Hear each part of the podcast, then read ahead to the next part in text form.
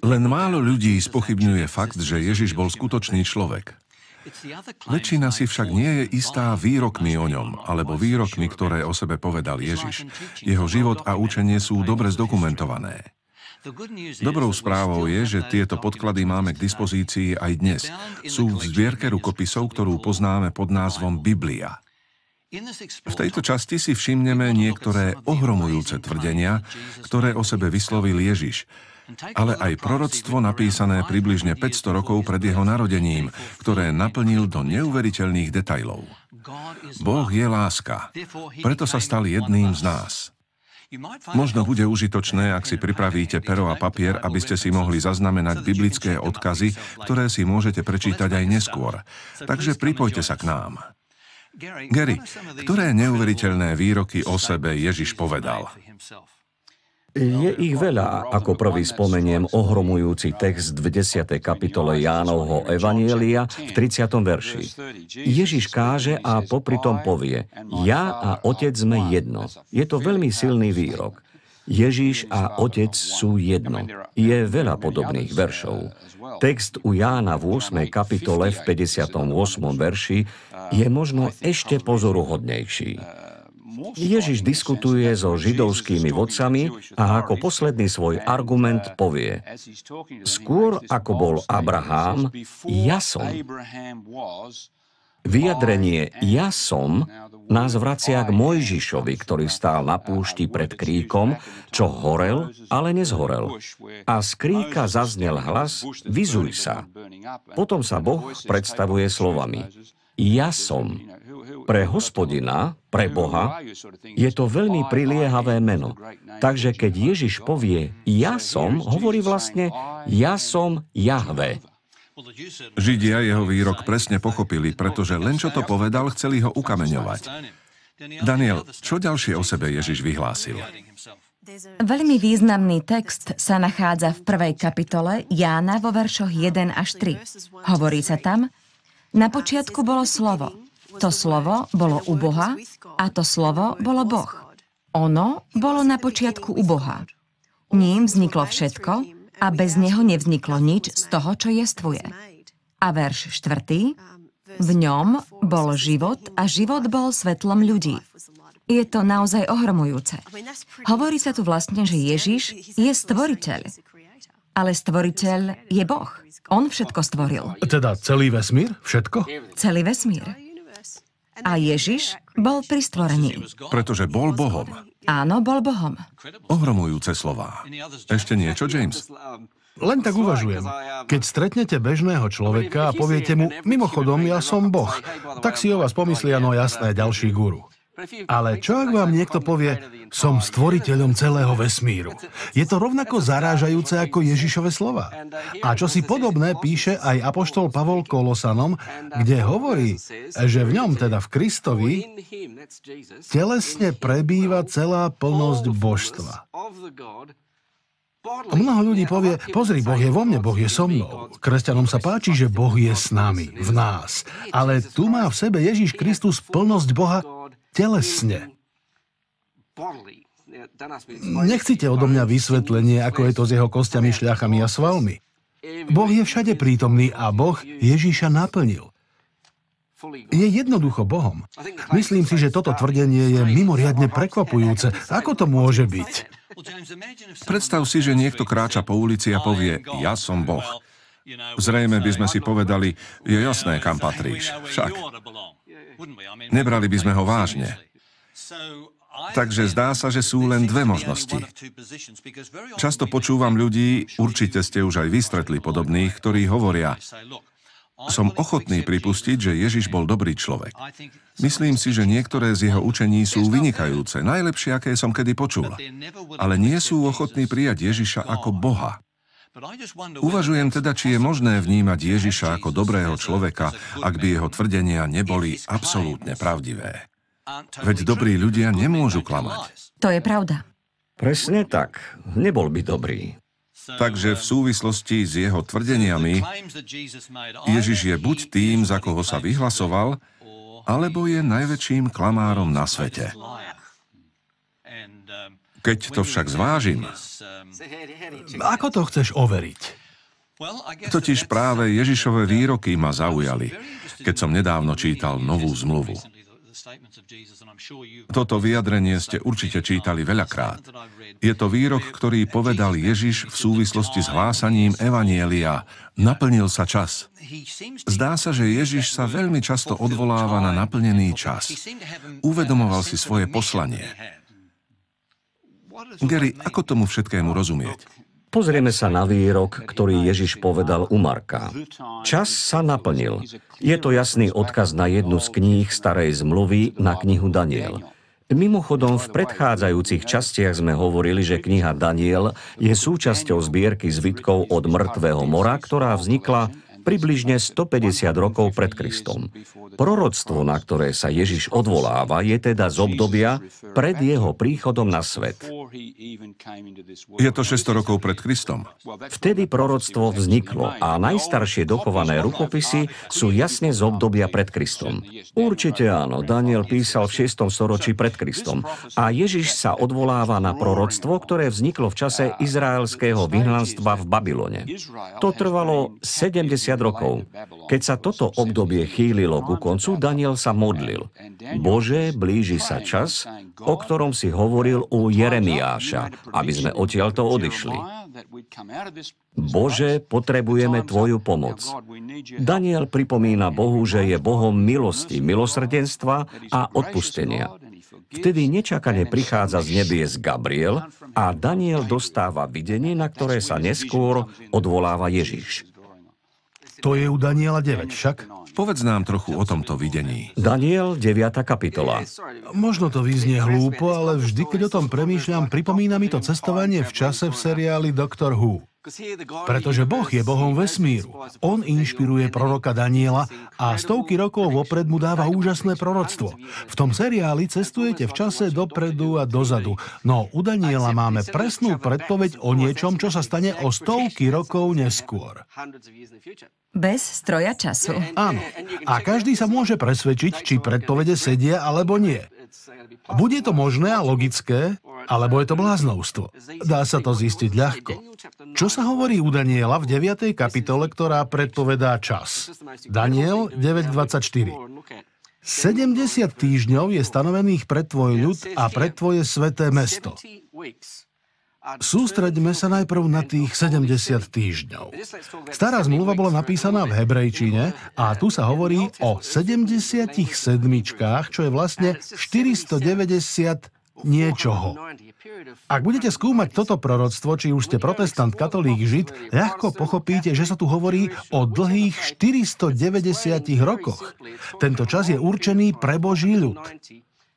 Text hovorí, pre tvoje sveté mesto, teda pre Jeruzalem. Ďalej hovorí o šiestich udalostiach. Ukončenie priestupku, skoncovanie s hriechom, odpustenie viny, privedenie väčšnej spravodlivosti, zapečatenie prorockého videnia a pomazanie svetine svetých.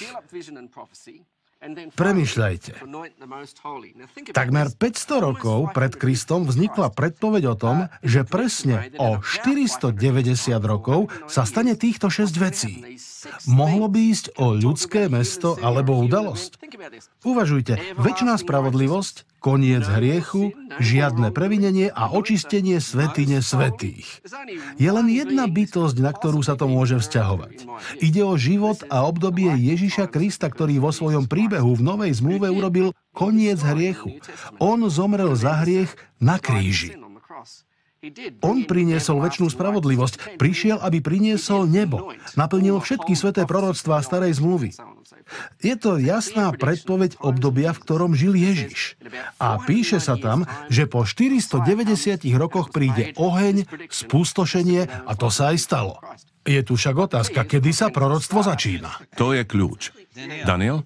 Začiatok môžeme nájsť v nasledujúcom 25. verši, ktorý hovorí Vec teda a pochop. Odvídenie rozkazu, aby sa Jeruzalem znova postavil až po pomazané knieža, bude 7 týždňov a 62 týždňov. Znovu sa postaví ulica i múry v úzkosti časov. Proroctvo hovorí, preto vec a pochop. odvtedy, čo zaznelo slovo o návrate a vybudovaní Jeruzalema, až po pomazanie kniežaťa. Inými slovami, od času, keď bol daný príkaz na obnovu a znovu vybudovanie Jeruzalema, tam začneme počítať. Sa dostaneme do obdobia Mesiáša, teda Krista. Počítať začneme od vydania príkazu o obnove Jeruzalema a vieme, kedy sa to udialo, lebo kniha Ezdráž hovorí o presnom dátume, keď bol vydaný tento príkaz. V čase písania knihy proroka Daniela boli Izraeliti v zajatí, však? Áno. Takže Jeruzalém je v ruinách.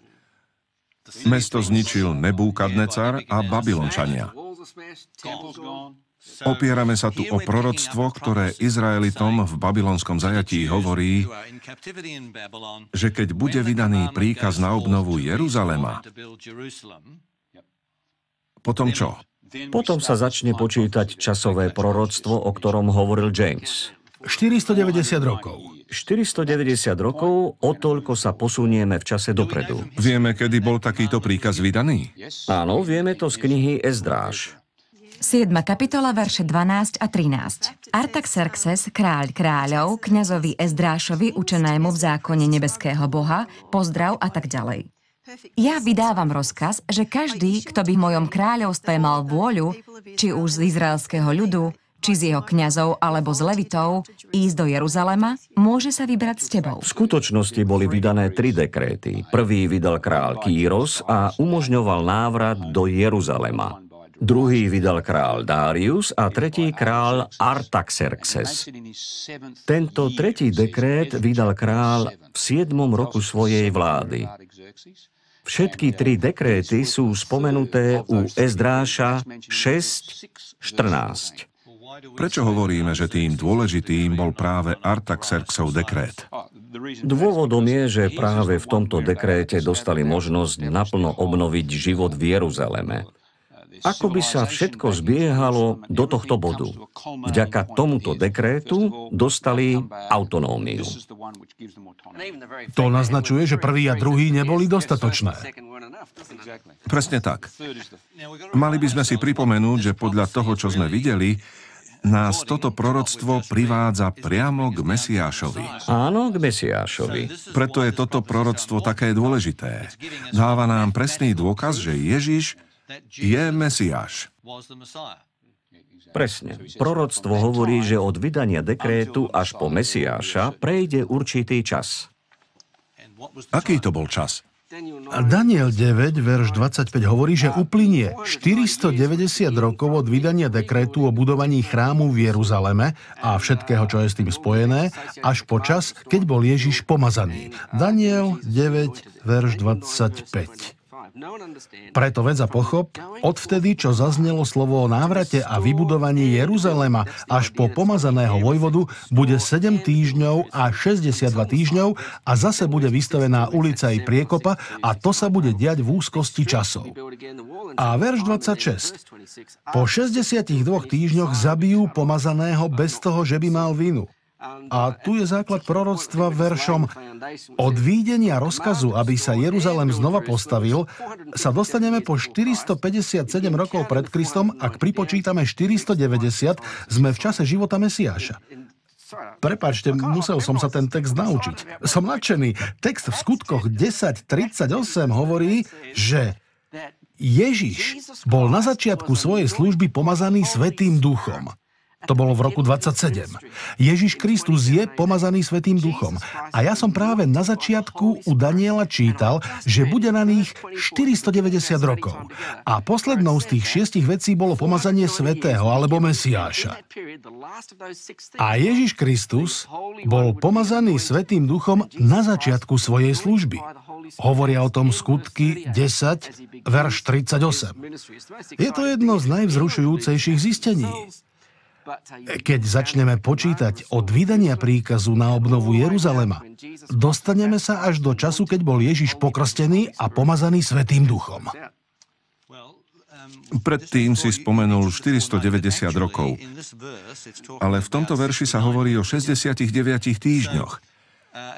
69 týždňov krát 7 nám dá 483 rokov. Dobre počítam, nie? No a od vydania dekrétu v roku 457 pred Kristom plus 483 rokov nás privedie do obdobia Mesiáša.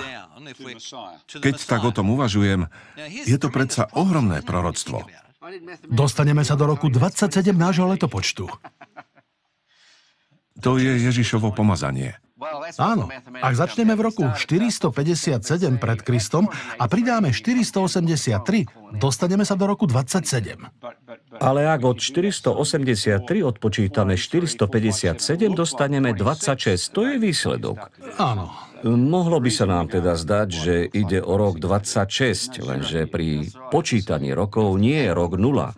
Takže pri prechode z obdobia pred Kristom do nášho letopočtu musíme pridať rok.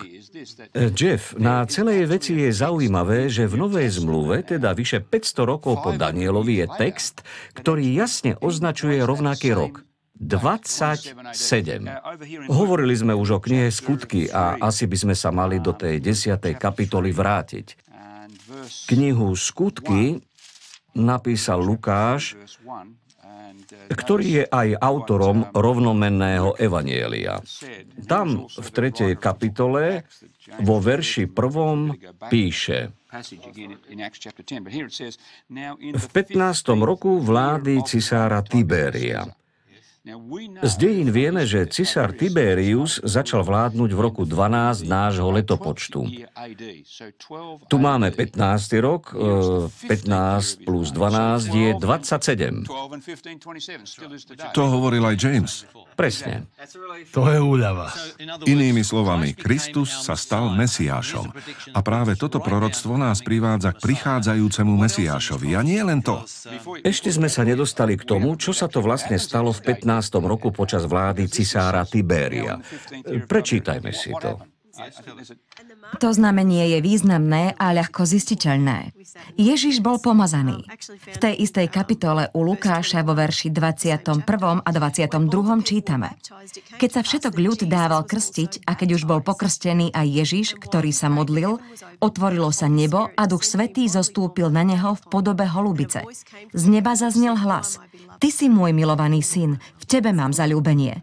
Stalo sa to presne na čas. Je pre mňa ohromujúce, že Daniel to predpovedal 5 storočí pred vydaním dekrétu o obnove Jeruzalema. A presne 483 rokov nás privedie k Mesiášovi. A k jeho pomazaniu. A k jeho pomazaniu, keď na neho zostúpil Svetý Duch v podobe holubice. Inak slovo Kristus alebo Mesiáš znamená pomazaný. Je to veľmi presný dôkaz, že Ježiš nebol len obyčajným človekom, ale tým, za koho sa vyhlasoval. Ale stále nám tu ešte zostáva jeden týždeň.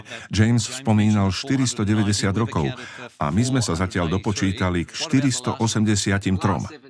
Takže posledných 7 rokov. Všetci teológovia sa zhodnú, že služba Ježiša Krista na tejto zemi trvala od krstu po ukrižovanie 3,5 roka. V proroctve nám zostalo 7 rokov. Po čas Ježišovho krstu už prešlo 483 rokov a uprostred tých posledných siedmých bol Ježiš ukrižovaný. Počúvajte, čo hovorí samotné proroctvo v knihe Daniel, 9. kapitola, verše 26 a 27. Po 62 týždňoch bude zabitý, pomazaný a nebude ho. Mesto a svetinu zničí ľud kniežaťa, ktoré príde.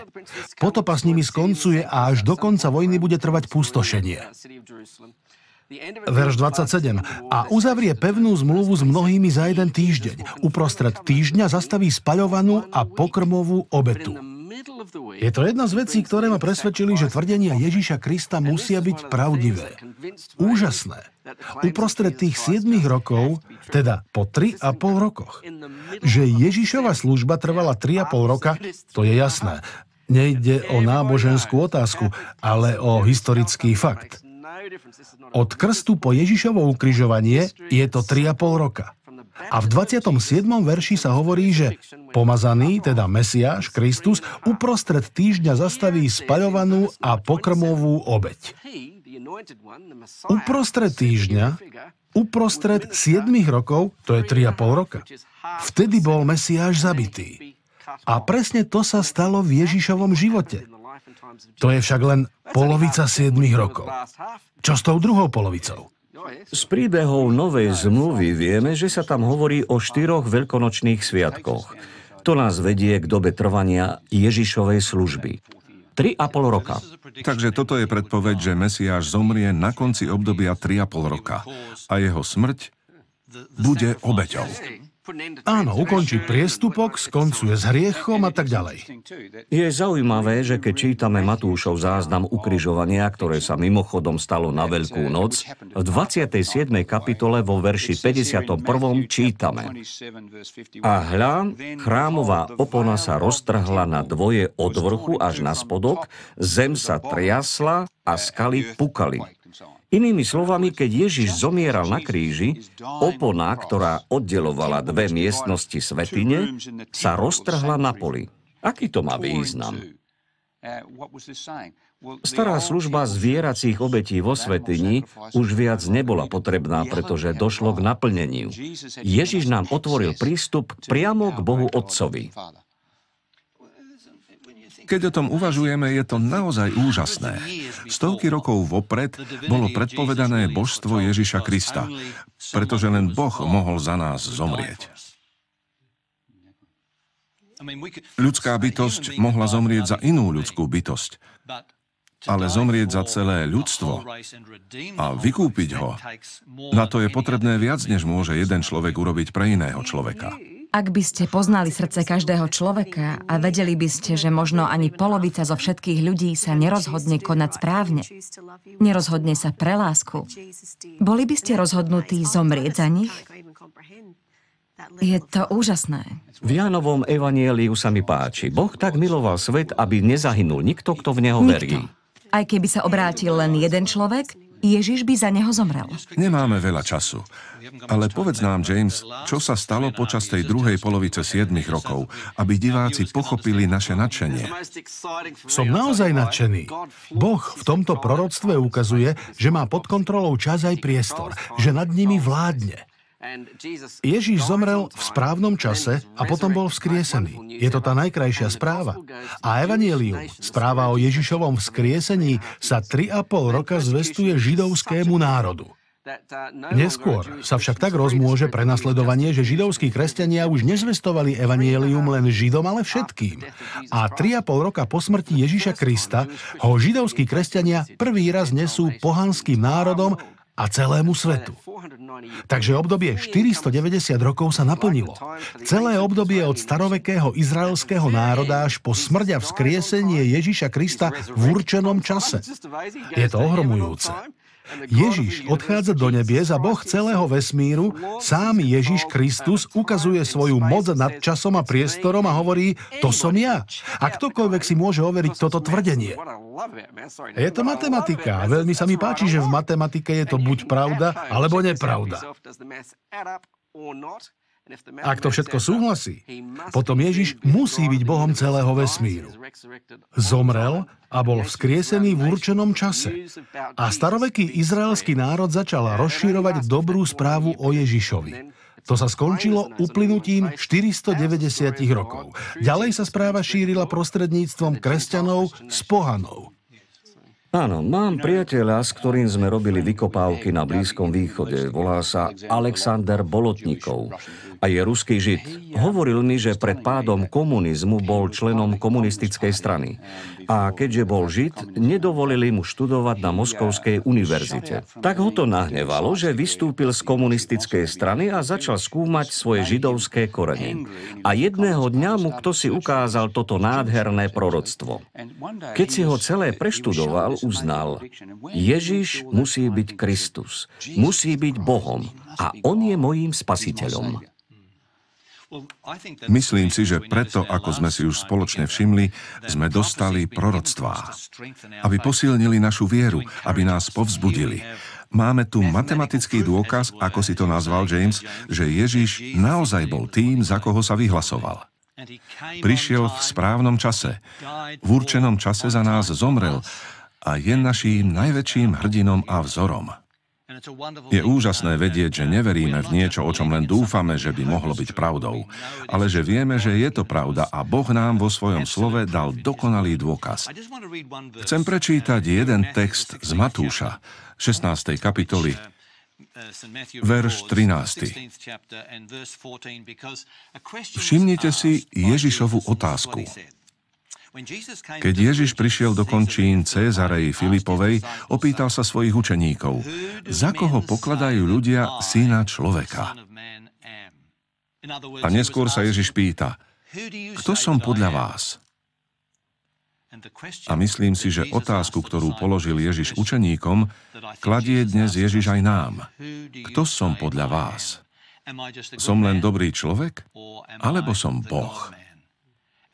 Som len obyčajný človek ako všetci ostatní, alebo som iný? Pretože ak je Ježiš iný, ak je Ježiš Boh, potom máme nádej pre zajtrajšok, že jeho slovo je pravdivé a že sa veľmi skoro vráti naspäť. A spôsob, akým sa postavíme k tejto otázke, rozhoduje o našom osúde pre celú väčnosť. A chcel by som aj teraz všetkých nás vyzvať, aby sme prijali Ježiša ako nášho Boha a nášho Spasiteľa. Skloňme sa k modlitbe. Náš úžasný Otec, ďakujem Ti, náš Pane, za tento nádherný príbeh o Ježišovi. Ďakujem Ti za toto ohromné proroctvo, ktoré tak jasne ukazuje, že Ježiš bol tým, za koho sa vyhlasoval. A otázka, ktorú tak dávno položil svojim učeníkom, za koho ma ľudia pokladajú, je otázkou, ktorú chce položiť aj nám dnes. Chceme ti odpovedať tým, že ty si Kristus, syn živého Boha. Prosím ťa, požehnaj nás dnes na našej ceste a pri našom štúdiu. Prosím ťa, aby nás viedol Tvoj Svetý Duch a aby bol naším učiteľom. Prosím ťa v Ježišovom mene. Amen.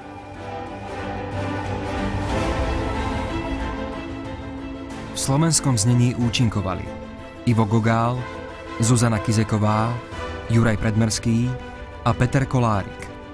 Spolupracovali Bronislav Šóš, Betty Turčanová, Erika Janušková, Rudolf Nať, Jaroslav Patráš, Miroslav Danihel, Martin Galanda a Pavel Gejdoš. Slovenské znenie vyrobilo Štúdio nádej.